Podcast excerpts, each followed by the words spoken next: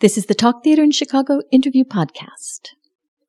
I'm your host this week, Ann Nicholson Weber, and my guests are Nick Sands, Annabelle Armour, and Patrick Clear, all three of whom are involved in the production of Edward Albee's Seascape, being produced at Remy Bumppo. Uh, Nick is the director, Annabelle and Patrick are two of the four cast members. And I brought this crew together to talk about Albee in general, their experience, collective experience with uh, Edward Albee is extensive. Mm-hmm. And I think he's such an interesting and distinctive writer. And I'm interested in trying to explore what makes Albee Albee and what you have all learned about doing Albee. Mm. So maybe the place to start would just be to talk briefly about um, each of your histories with the playwright, mm-hmm. and then we'll talk about what that has garnered you in the way of insights. So, Patrick? Yeah, I just done the two as an actor. Uh, I did the, the Goat at the Goodman years ago, and uh, now this one. Uh huh. Nick? Um, having done the Goat uh, two years ago here for Remy Bumppo, uh, that was my only acting. I've also directed the Zoo Story many years ago. I keep forgetting that I've directed that show. It was one of the first directing things I did in America, and then uh, I've also done fights for, I did the fights for the Albee Festival at the Goodman and the recent Who's Afraid of Virginia Woolf at Steppenwolf. Mm. So I've done about eight or nine shows of his working in across all aspects. Texts. Right, yeah. right. Uh, and I, over the last uh, two two years, have gone to do three of them. Seascape being the third, mm. so I'm going backward now. Um, Nick and I got to do um, the Goat, or Who's Sylvia, uh, before that, I got to open that season um, with Dennis Zacek directing um, Tom Amandes and myself in um, At Home at the Zoo, which is Albee's uh, newer rendition. He took Zoo Story and um, made it into a two act play. So he added a first act to that. Um, and before that, with Remy Bumppo, got to do a Delicate Balance. Mm which is a production I remember well and thought was amazing.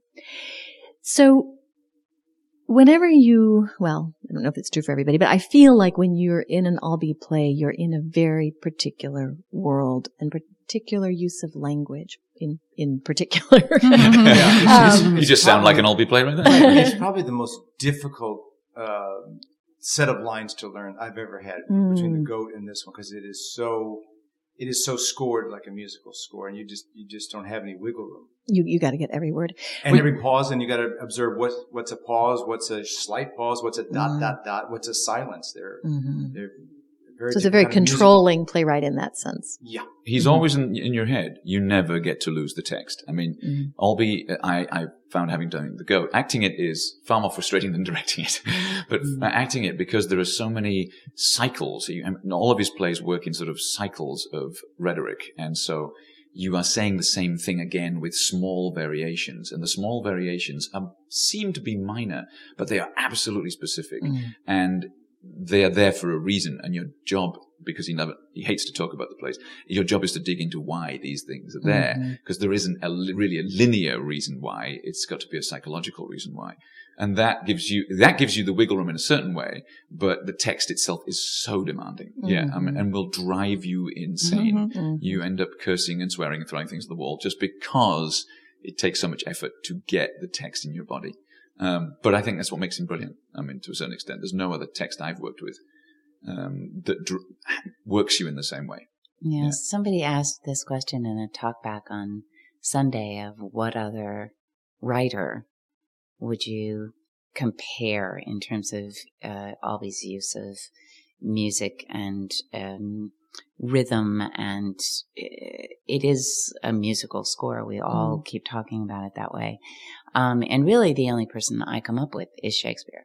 Mm. That, that it is, it is so, um, it's so rhythmic and there are some things that you have to learn in it that you you just learn the rhythm to it. Hmm. And once you learn the rhythm to it, it tells you what it's about.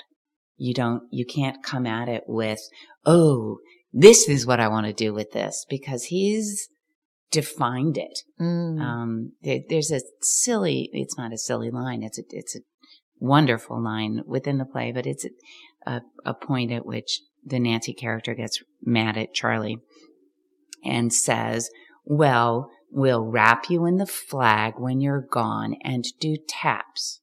And that's how I had to learn it was to say, well, we'll wrap you in the flag when you're gone and do taps.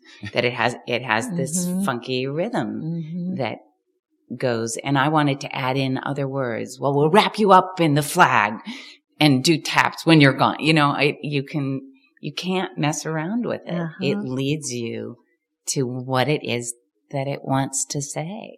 And there's also a, there's a kind of East Coast sound to mm-hmm. it too. There's a some of the phraseology seems almost English. It's arch. There's an arch quality. Mm-hmm. Particularly yeah. when I first come into an Albee play, it takes my ear a little while to get acclimated. When I'm first listening, it seems maybe stilted or artificial. And then it's, which is true in, in not that Shakespeare sounds stilted or artificial, but it sounds foreign. Mm-hmm. There's a way that you have to adjust your ear to it, I yeah. think. Well, one of, one of the parts of the, I mean, it is, it's also deceptively simple compared to, say, Shakespeare. When you're mm. walking into Shakespeare, you know that the vocabulary is huge and less repetitious. Mm. Um, mm-hmm. the, the words themselves have a certain muscularity. With Albee, you're using modern English or modern American English. So you really don't have that clue that you're in a different world. Mm-hmm. So the right. language is deceptively simple. Right. It's not simple at all. Right. All of his plays are deceptively simple. And mm-hmm. which is why I think he's very controlling of the rights of the plays because they can be done badly, easily. Mm-hmm. Because if you just ride the surface, that's all you'll get. But there are so many clues in those changes of rhythm, in those repetitions of where the emotion sits. So for me, he's more like, I mean, he's, he's one of the, the disciples, I would say, or the, the, the, the, the foster children of Beckett. Um, because mm-hmm, Beckett introduced right. them when, uh, Stephen Rea, the great Irish actor, talks about, um, when working with Beckett, Beckett, Beckett said, forget about meaning. Don't play for the meaning, mm. play for the rhythm. Mm-hmm, right. The rhythm is more important. And, and so if you hear that in, in, in Pinter and, and Shepard, all of whom, like albeit sort of disciples of what Beckett did, you know, they're writing a type of a completely different play because language is the enemy to a certain extent. Language gets in the way of feeling um, because language has lost meaning anyway in the 20th century. So you have that that idea that what I'm actually saying is only half the picture. So the words themselves seem simple, but why they're there in that order is what you have to find out mm-hmm. in whatever that crazy order is. And so it's, it's, that's why it's great for actors and why it's such a challenge because you want to get in there and create this string quartet, this piece of amazing mm-hmm. syncopated jazz that it's giving you. And it, you want to find when it clicks. Uh, we talk about riding the wave in Albee in the fact that once it clicks, once you find the rhythm, you have to ride it like a surfboard. It will take you wherever it goes and it will take you there emotionally like Shakespeare. Mm. Um, up to that point, you will be fighting it constantly and, and beating yourself up, um, mm-hmm. because you just know you're not on it yet and you feel it when you're on it. And it's very, this makes it particularly difficult to rehearse rhythmically because it's so funny.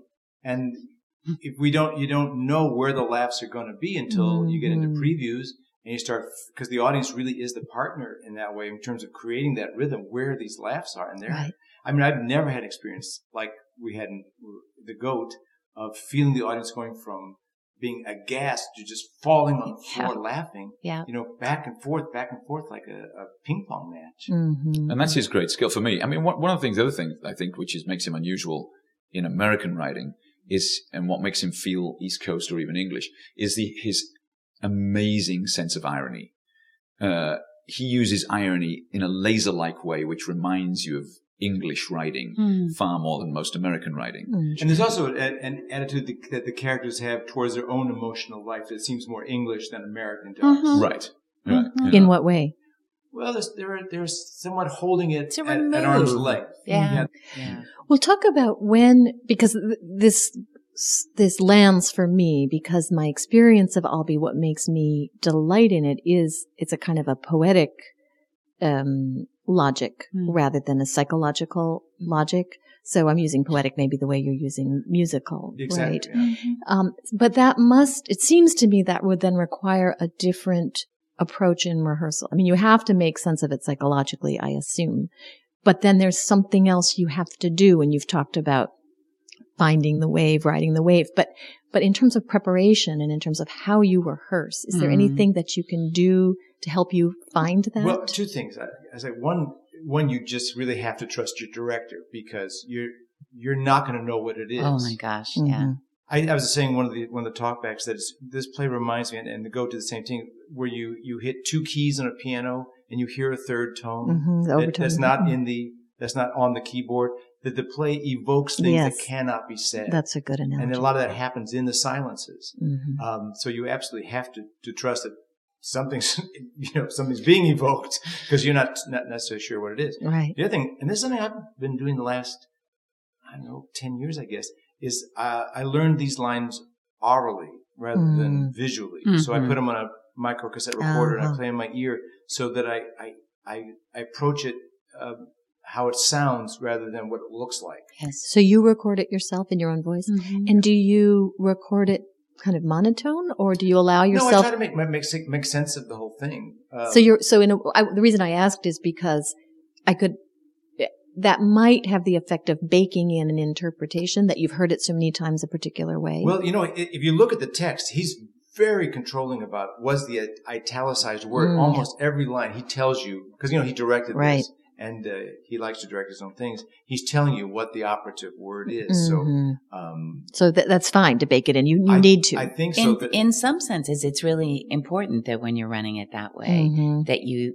that you hit the right words, that you do let yourself know, oh, that, that, that is the one to go for because it's not always intuitive. Right. Sometimes it feels like the exact opposite of what you think it should be, Mhm. but he's italicized. You especially have when to go got for like it. three variations of the same line Yeah. happening over and over again, he'll tell you on each case which is the word he thinks should be Mm, italicized. You right. know, The And he'll tell you if it doesn't want to change too. Like, like poor Sean, the, the younger actors in the company, I think it's the first time they've dealt with a text like this. And it was just fascinating watching them struggle with, no, no, that I is italicized. You have to stress the I in Right. that sense. And, because, Mhm. and they've just come out of training, like Sean Paris is one, uh, of my ex-students. So, you know, where you try and avoid stressing the pronoun, because Mhm. that's Right. bad acting. Right. but it says, no, I wanted it. You've got to say, I wanted it, not I wanted it. You know, Right. things like that, which are right in the text.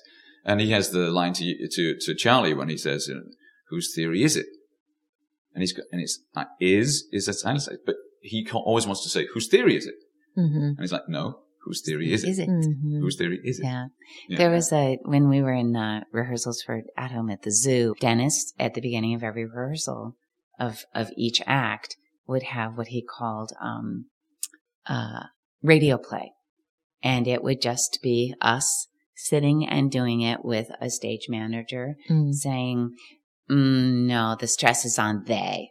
And you would Mhm. go back and you would do it. And we would do that every single day of Mhm. rehearsal Mhm. because it's so precise.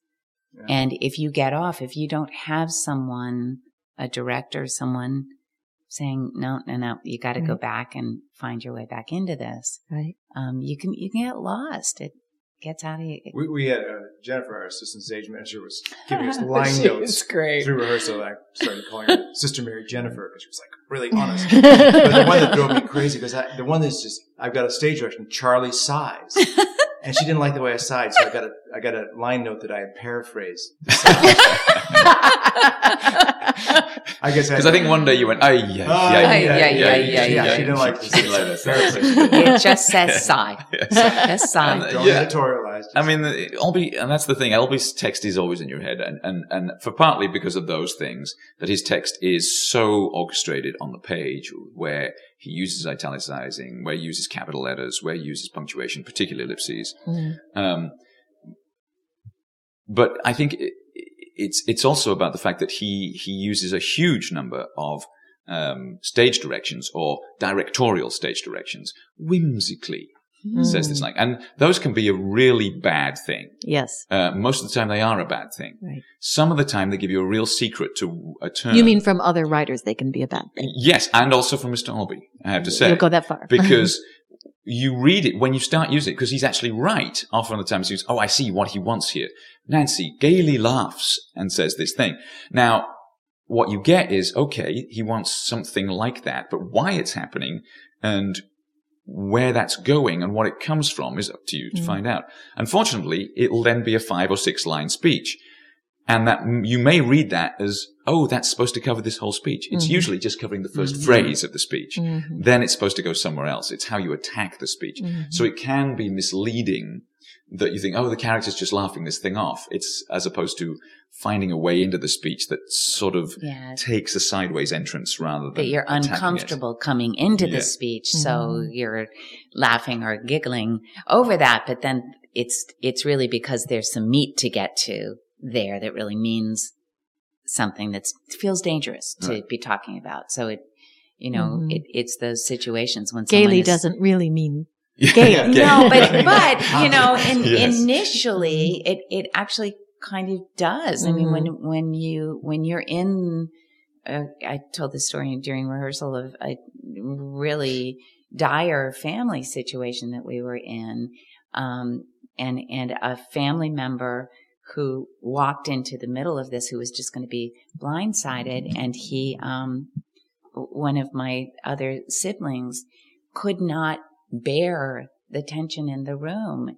And instead of carrying on the, um, the real solemnity of what was going on, sort of jumped up saying, Hey man, how you doing? He's la- and, and we're all looking at him thinking, you have now completely lost your head. And it was just, and then he just, he stopped. It was as if he ran into a brick wall uh-huh. because he just he couldn't handle Couldn't it emotionally. Right. So I, that's what most of Albee's stuff for for Nancy when she's laughing gaily Mhm. um, is to to not have to go where this road is leading, Right, but she has to go And down. interesting enough, you know, the, uh, the the version of, of the other half of this play, which you can introduce, but all over. And I was one of the few people who actually saw that on Broadway. Um, was kind of a snooze, but Mm-hmm. there's a section where I mean, it's a, it's a they're all just waiting for this person to die. That's Mhm. his other play all over. And there's a point where they all just they start laughing, hysterical. Mhm. Mhm. Mhm. Mhm. Which the one good scene in the show. Yeah, it's the one. Yeah. Yeah. but uh, but the other thing about it, obviously, Albee insists in his in his contract for these shows that there are five weeks of rehearsal. And when we started the Remy Bumppo, we had we James Bohnen, the founding director, um, insisted we had five weeks of rehearsal for every show, and it makes a huge difference. Um, but Albee puts that in. You need five weeks, and You so do he knows. You need to live Yeah. in these people. You do. That's it. Absolutely. You need to find their individual rhythms and find his text. And, you know, I, I, working on the goat, I have, I'm one of the fastest people usually off book on any text. Doesn't matter what it is. Shakespeare, you know, Noel Coward, I can learn three hours of Blithe Spirit in, I had, what was it? It's For- hateful. For, for, It's first, hateful. first folio, we did it in 13 days of rehearsal before Mhm. first pre- preview. Um, and that's no problem. It took me till the day before tech for doing the goat to be able to say, I think I know what I'm doing now. Mhm. Yeah. Um, that's how intricate the script is and, and how demanding. Well, do you have to find a psychological or emotional sense to it or not? Is it okay to essentially do it almost by rote, by the Mhm. musicality of it, and let it land because he says it'll work? But it's, you know, it's a different kind of a different kind of psychological sense to it. It's it's, it's not necessarily rational. Mm-hmm. You know that I feel there are certain transitions in this show that I just go, I really understand that, or like I don't know how I even explain it to myself. But it's not it's not like doing Arthur Miller where you go, oh, he said this because this this this. And he wants that, It's, and it's not like a DA summation to the jury. You can explain the motivation, but right. th- that one thing does tend to lead to another, and you can feel that this. And there are sometimes his odd word choices will signal this is sort of like a leitmotif, and it's it's triggering something or it's tweaking something in your mm. mind back to something you said a long time ago, or Right. somebody else said a long time ago. They're sort of resonating together, so it makes a different kind of sense. Right. Yeah. This is, that it has its own logic. Well, you said it, you described it as poetic and it's poetic symbolism. I mean, a symbol mustn't be explained. Mm. You know, then it, if it's explainable, then it's allegory. And we all know that's kind of two dimensional compared to true poetic symbolism.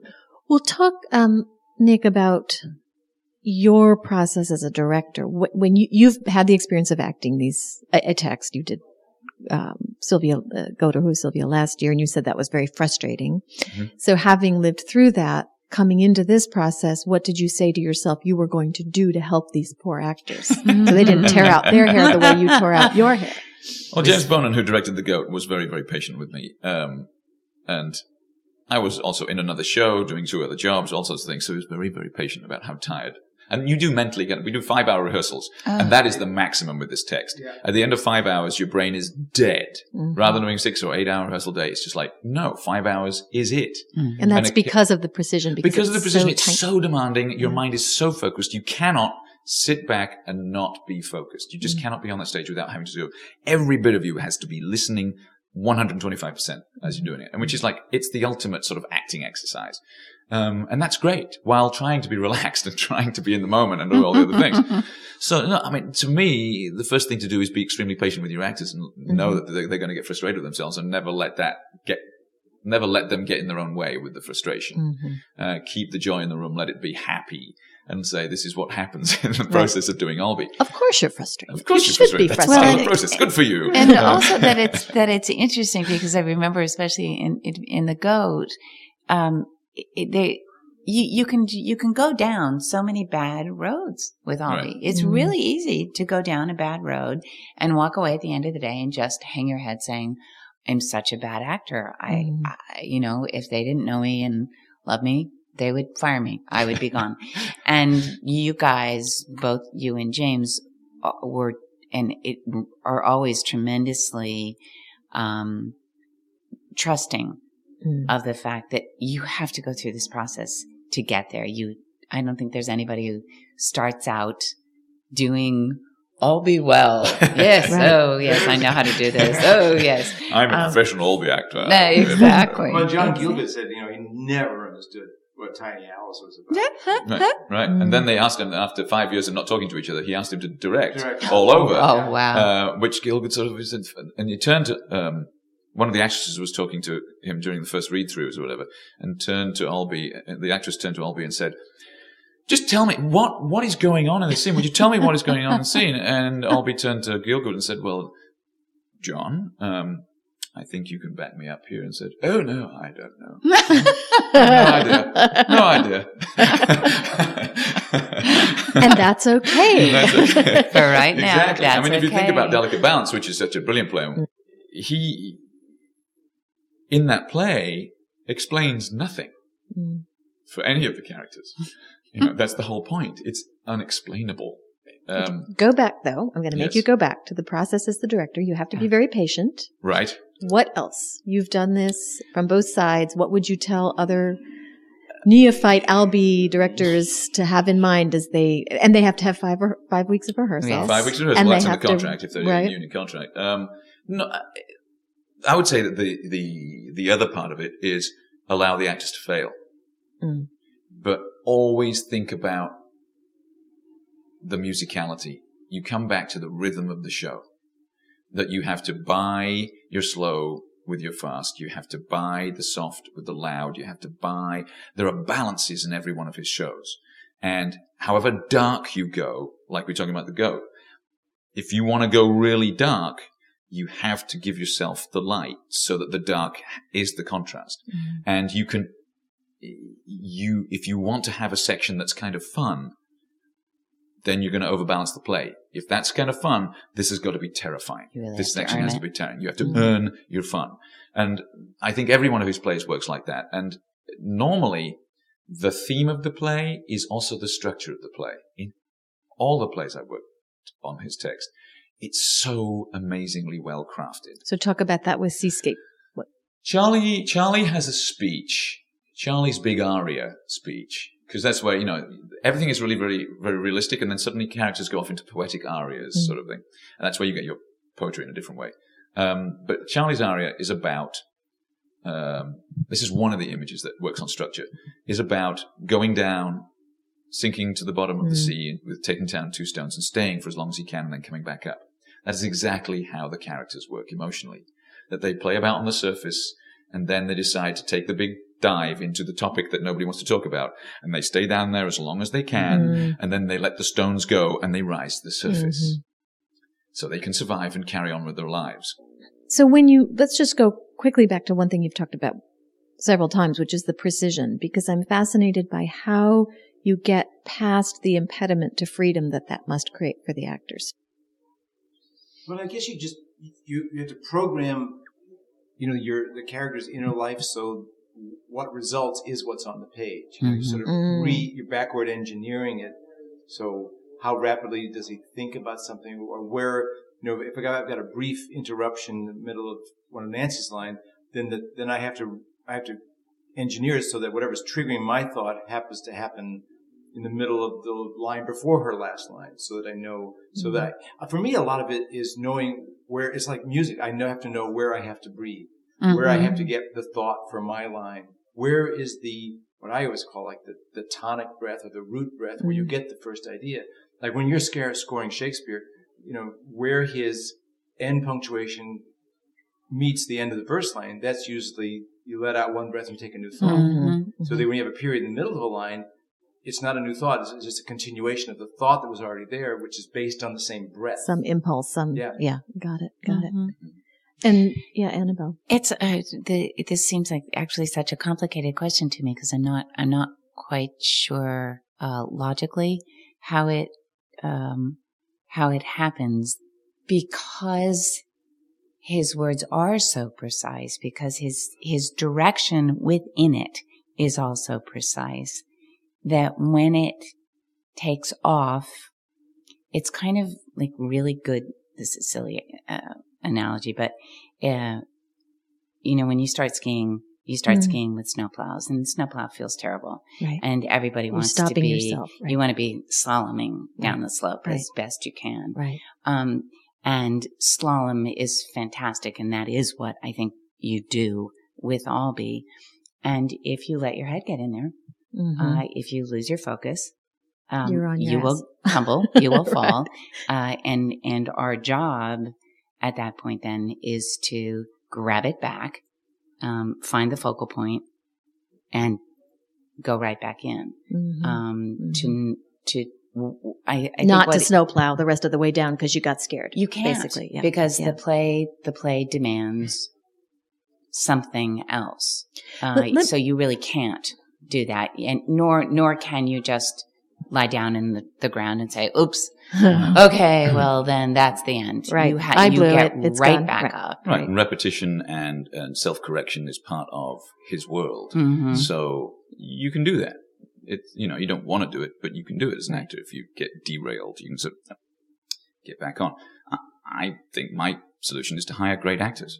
Um, hire great actors who you know are going to build an emotional truth because that's what this they rhythm. do. Mhm, mhm. You can fight for the rest of it, which is the strange thing in their world, which I'm Right. adding Albee text into their lives. Right. But what they do so well is be in the moment and create an emotional truth for this, for the character. Yeah. And then that's the bedrock they're always going to return to. You don't have to worry about it because it's always going to be there because they're good actors. They bring that.